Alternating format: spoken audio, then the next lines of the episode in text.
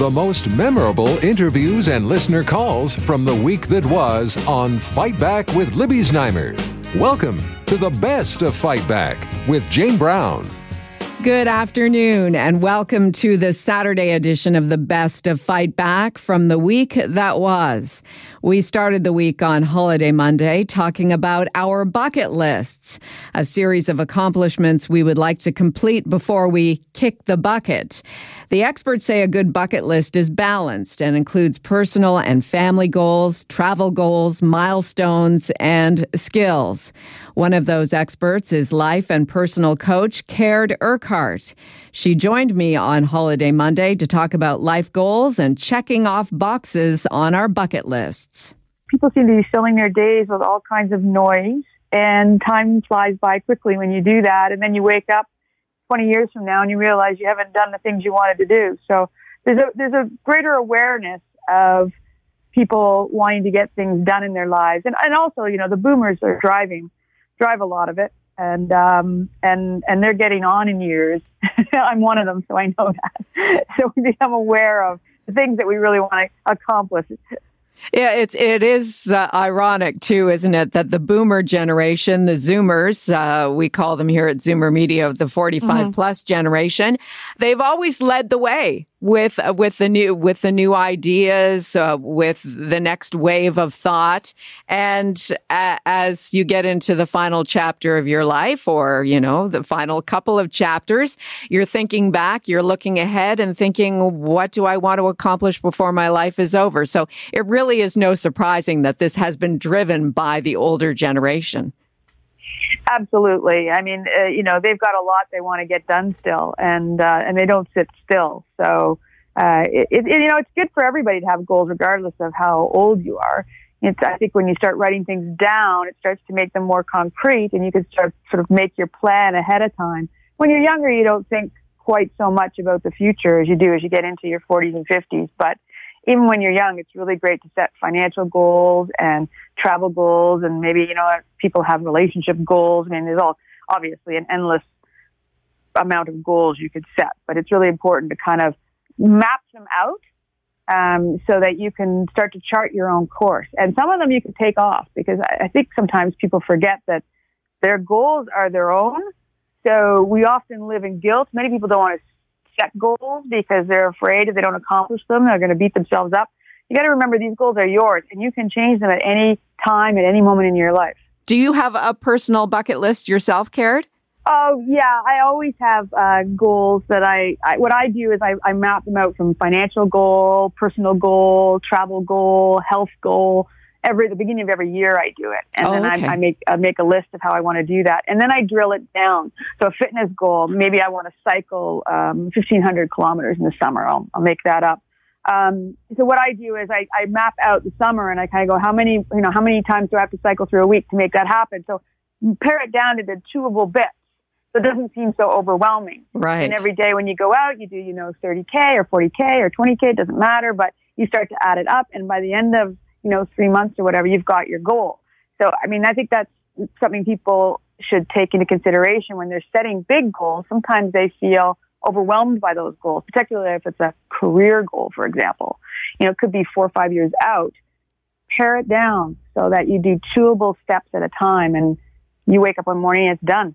Caird if you could just leave us with some thoughts, some inspiration, our life coach here on uh, Zoomer Radio's Fight Back today, about making a bucket list if you haven't done that, how, how to start, how to fulfill it.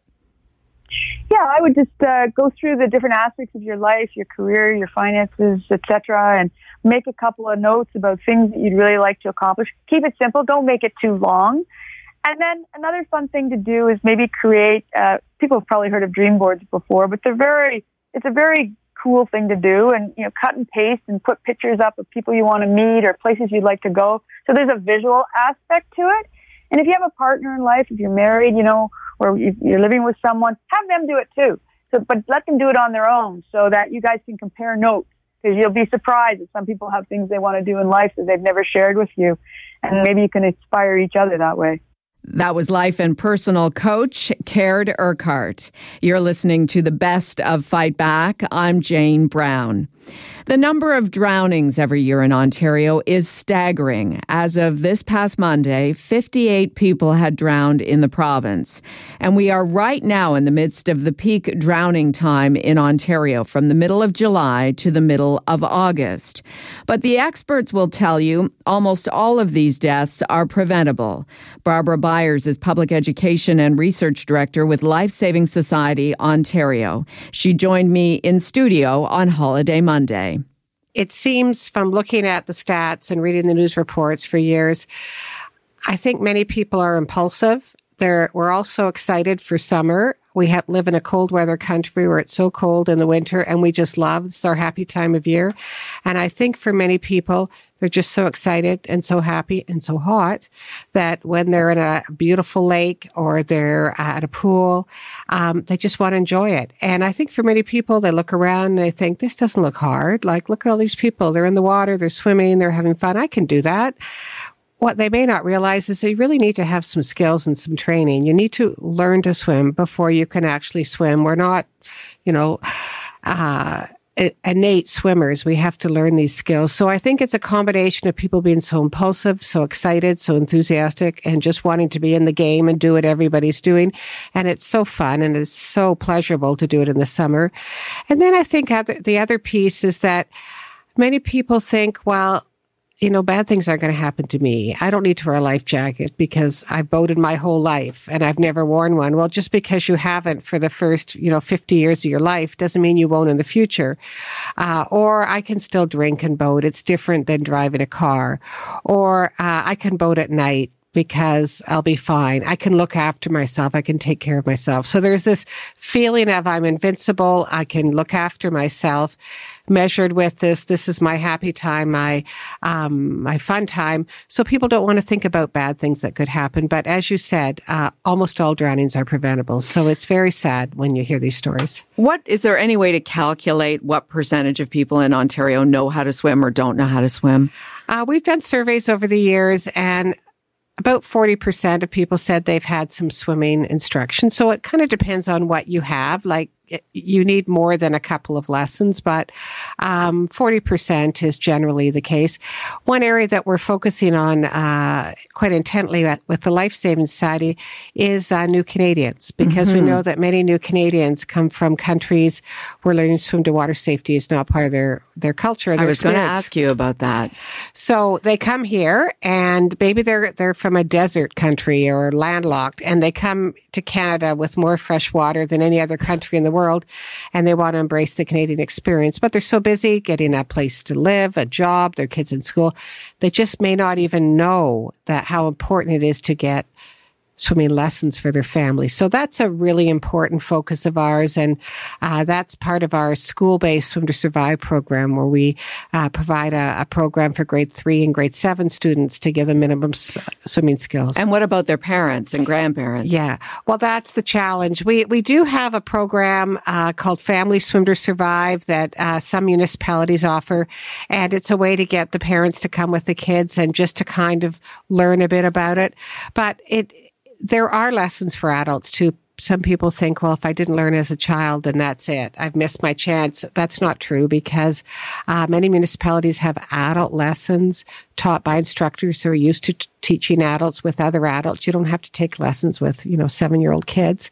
There's also private lessons. So I always encourage, uh, parents or adults if they don't know how to swim or if they're young adults and they're going to have kids it's so important to know so you can enjoy and have fun with your kids, but also be there to uh, to you know look after them and lifeguard them when they're in the water. One more thing about cottage living because there's still a lot of cottaging to go this summer. It's your cottage. People are coming to visit. How do you ensure that your guests stay safe? Well, I think um, it's really important to to sort of talk about the safety practices at your cottage. Like, for example, um, a family may come with young children, and if they're not used to cottaging, they may not have life jackets for their little ones. And of course, life jackets are great when you're in a boat for sure, but they're also really important to put on non swimmers and young children. So if you have a cottage and a family with kids come up or your grandchildren, have those young kids, those um, say under under eight, wear a life jacket anytime they leave the cottage because they, you may not think it's swimming time, but they remember how much fun it is in the water and they'll want to go there. So just articulate to everyone what your safety practices are. So, um, it's a safe and fun weekend. Barbara Byers, Public Education and Research Director with Life Saving Society Ontario. You're listening to the best of Fight Back. I'm Jane Brown. The tragic events in the United States last weekend, the mass shootings in El Paso and Dayton, prompted an in depth discussion with our Tuesday strategy panel. While Libby was on vacation, I was joined by political commentator Patrick Gossage, Chairman Media Profile, NDP strategist Kim Wright, Principal Wright Strategies, and John Capobianco, Senior Vice President and Senior Partner, Fleishman Hillard High Road.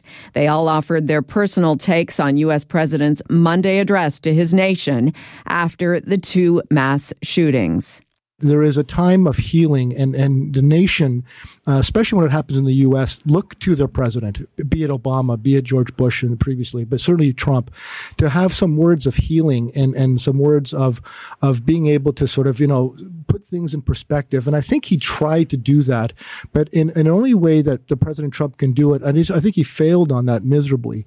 Uh, and I think you're seeing a lot of folks who are now reacting to it to a point where they don't want him to go to El Paso. They don't want him to go to Ohio uh, as he's as he's going to do uh, tomorrow or the next day. Um, so I think I think his words were were probably um, uh, right in some context by naming white supremacy and saying that it's it's wrong and it's it's just, you know it should be eliminated. Um, but he didn't go far enough to do the healing that a president should be doing at a time that he needed to do it. Kim, your thoughts? If we didn't have mass shootings in the US practically every single day, then maybe maybe it might have been enough to offer words of comfort. But by the time he finally ends up in this mass shooting place, there will likely be another one on U.S. soil. I have family in the U.S., and while I understand the right to bear arms and a well organized militia, that's not what this is. And when you start to look at the clips in the magazines that, that were being used in these shootings, those aren't for hunting animals. Those are for hunting people.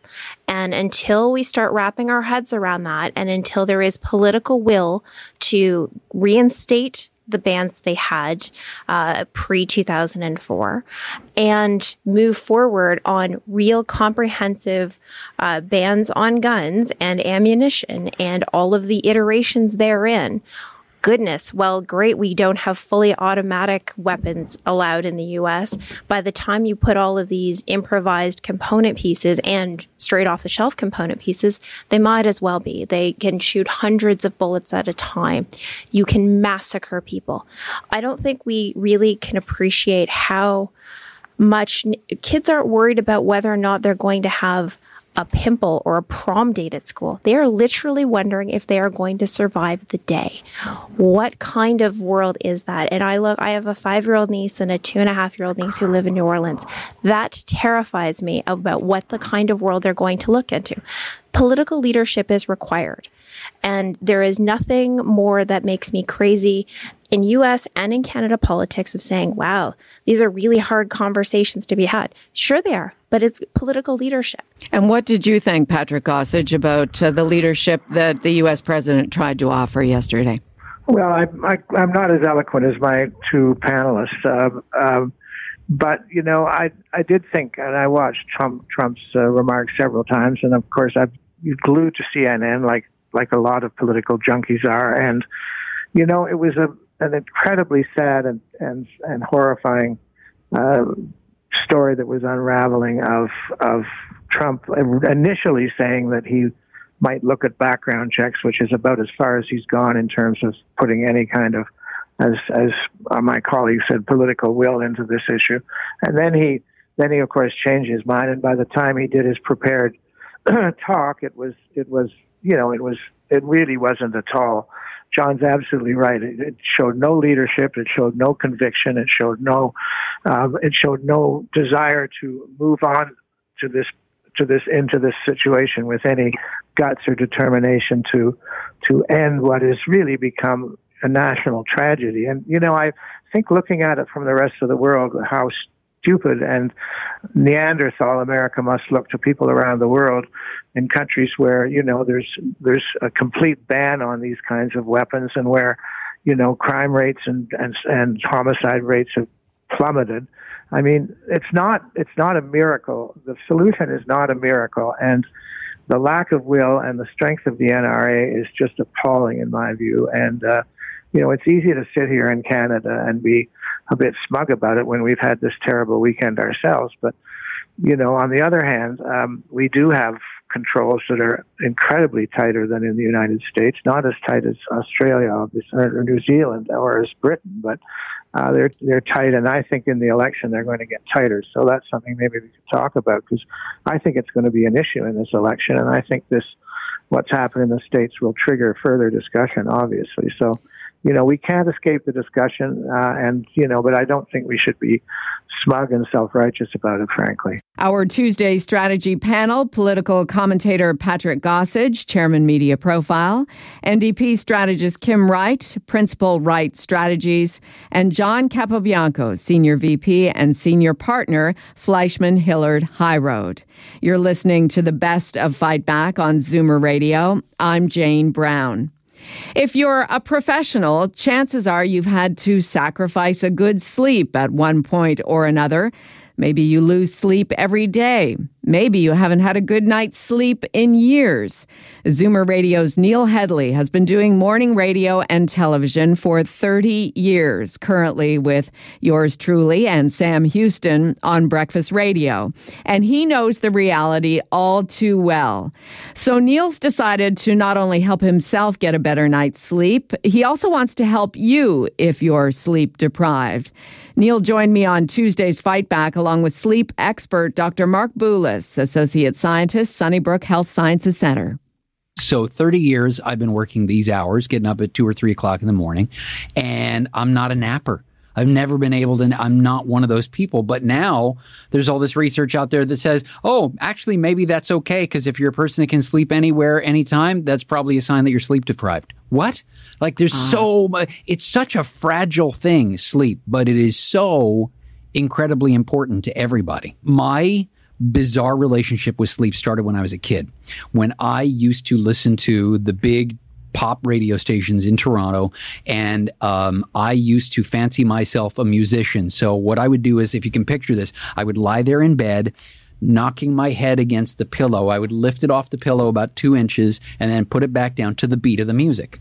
And so for me, at a very young age, bed wasn't about sleep. Bed was my place that I could lie there and I could rock out to the songs, sing along to the point where I irritated my parents and they would come in and make me turn the radio off.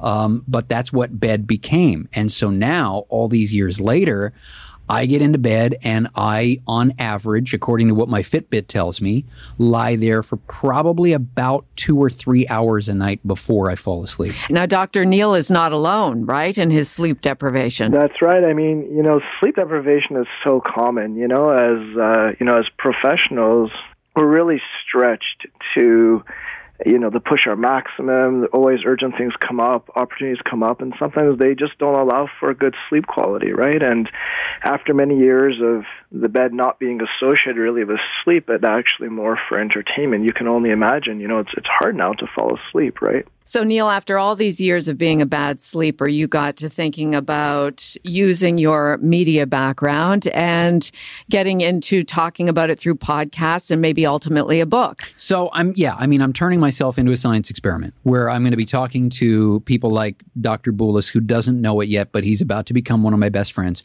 Um, all right.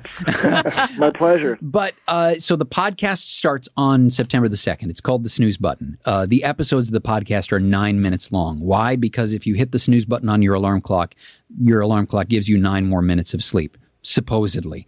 In those weekly episodes, it's partly talking to people like Dr. Boulos. It's talking to, uh, you know, Dr. Adrian Owen that runs one of the world's great sleep labs out at uh, Western um, and neuroscientists from all over the world. But it's also talking to high achievers, celebrities, people who don't just have weird hours like you and I do, but they have to fall asleep in weird circumstances. What it's what's it like to try and fall asleep in combat in a war zone? What's it like to fall asleep in orbit aboard the International Space Station? Hmm. What's it like to try and fall asleep if you're the starting quarterback in the Super Bowl tomorrow?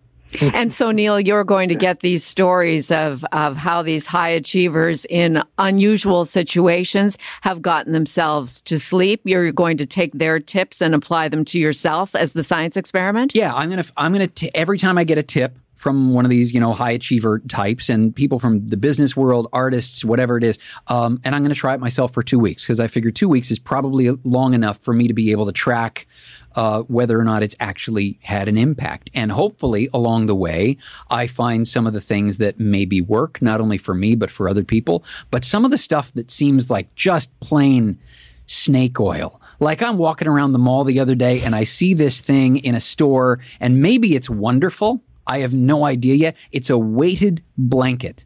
And supposedly, according to the advertising, the weighted blanket's going to solve all your sleep problems, which sounds like just the biggest load of hooey to me ever. but I'm going to try it for a couple weeks, Right. and see if it works. Neil, where can we get involved with the sleep button? So there's a website. Snooze button. The snooze a- button. Right now, there's really a rudimentary website up at thesnoozebutton.com. You got to include the the because I don't know where it goes if it doesn't. Uh, but thesnoozebutton.com, and the podcast launches September the second. And that's when we'll start to hear how your experimenting is going with the different uh, recommendations. We'll start to hear some um, myth busting Yeah, around. there's a ton of those. right. One of the things I want to tackle early on with this thing is there's this myth out there that if you wake up and you're able to remember your dreams, it means you got a lot of good quality REM sleep. Good for you. No, what it means is that your brain probably didn't shut down much overnight and your brain was busy focusing on the details of whatever your dream was. Zoomer Radio's Neil Hedley and sleep expert Dr. Mark Boulos at the Sunnybrook Health Sciences Center. This is Zoomer Radio's Best of Fight Back. I'm Jane Brown. Fight Back with Libby Znaimer brings you comprehensive coverage of the news stories that interest you and your reaction to them on the phones. We've gone through the audio. Here are some of the best calls of the week. Joan phoned to say she's sleepless in Oshawa. Ever since I was a teenager, I haven't been able to sleep. I'm an, I've turned into a night owl instead of a human being, for goodness sakes. I usually go to bed between uh, 12 and 2 a.m. Because if I go to bed any earlier, I just lie there. Lately, the last several months, I haven't been getting to sleep until around seven thirty, eight o'clock in the morning, and I get up at 10. I seem to be functioning not too badly, but I'm, by the time the afternoon comes around, I'm really tired. Right. Like after lunch. Bernie in Mississauga called with his opinion on the mass shootings in the U.S. the United States is a country without a soul. Uh, I think of all the political assassinations in the 60s, the president, Martin Luther King, Bobby Kennedy, people that might, might, might have really changed the direction of the country.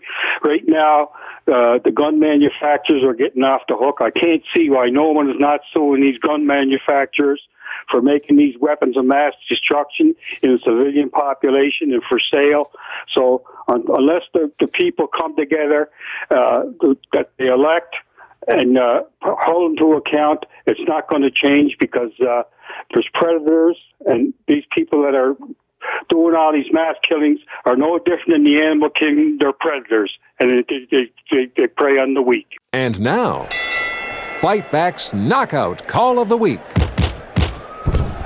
There were a lot of great calls this week, but the winner of the Fight Back Knockout Call of the Week comes from Lena in Etobicoke, who disagrees with U.S. President Donald Trump's message that mental illness is behind many mass shootings. many people have many different mental illnesses and they're caused by different things and that that is true and that has been true and and there's it may be on the rise or maybe we're just more aware of it now but mental illness is not something that you choose to have but hatred is or you're taught to hate and you have to teach yourself to not be hateful um, so those two things i just cringed when he was saying kind of putting them lumping them together, saying mental illness and hatred are the two things. I don't like that they're being lumped together. And really, yeah, the gun doesn't pull the trigger, but if there were no guns, there are no triggers to be pulled. That does it for today's Best of Fight Back on Zoomer Radio. If you'd like to qualify for the Fight Back Knockout Call of the Week, phone us noon to 1 weekdays at 416 360 0740 on Zoomer Radio, AM 740 and 96.7 FM in downtown Toronto. Or if you have a comment, email us at fightback at zoomer.ca and follow us on Twitter at FightbackLibby. I'm Jane Brown. Join me again at the same time tomorrow when we'll round up the rest of the best of Fight Back. The best of Fight Back is produced by Jane Brown, Justin Eacock, and Zeev Hadi, with technical production by Kelly Robotham. Executive producer Moses Znaimer.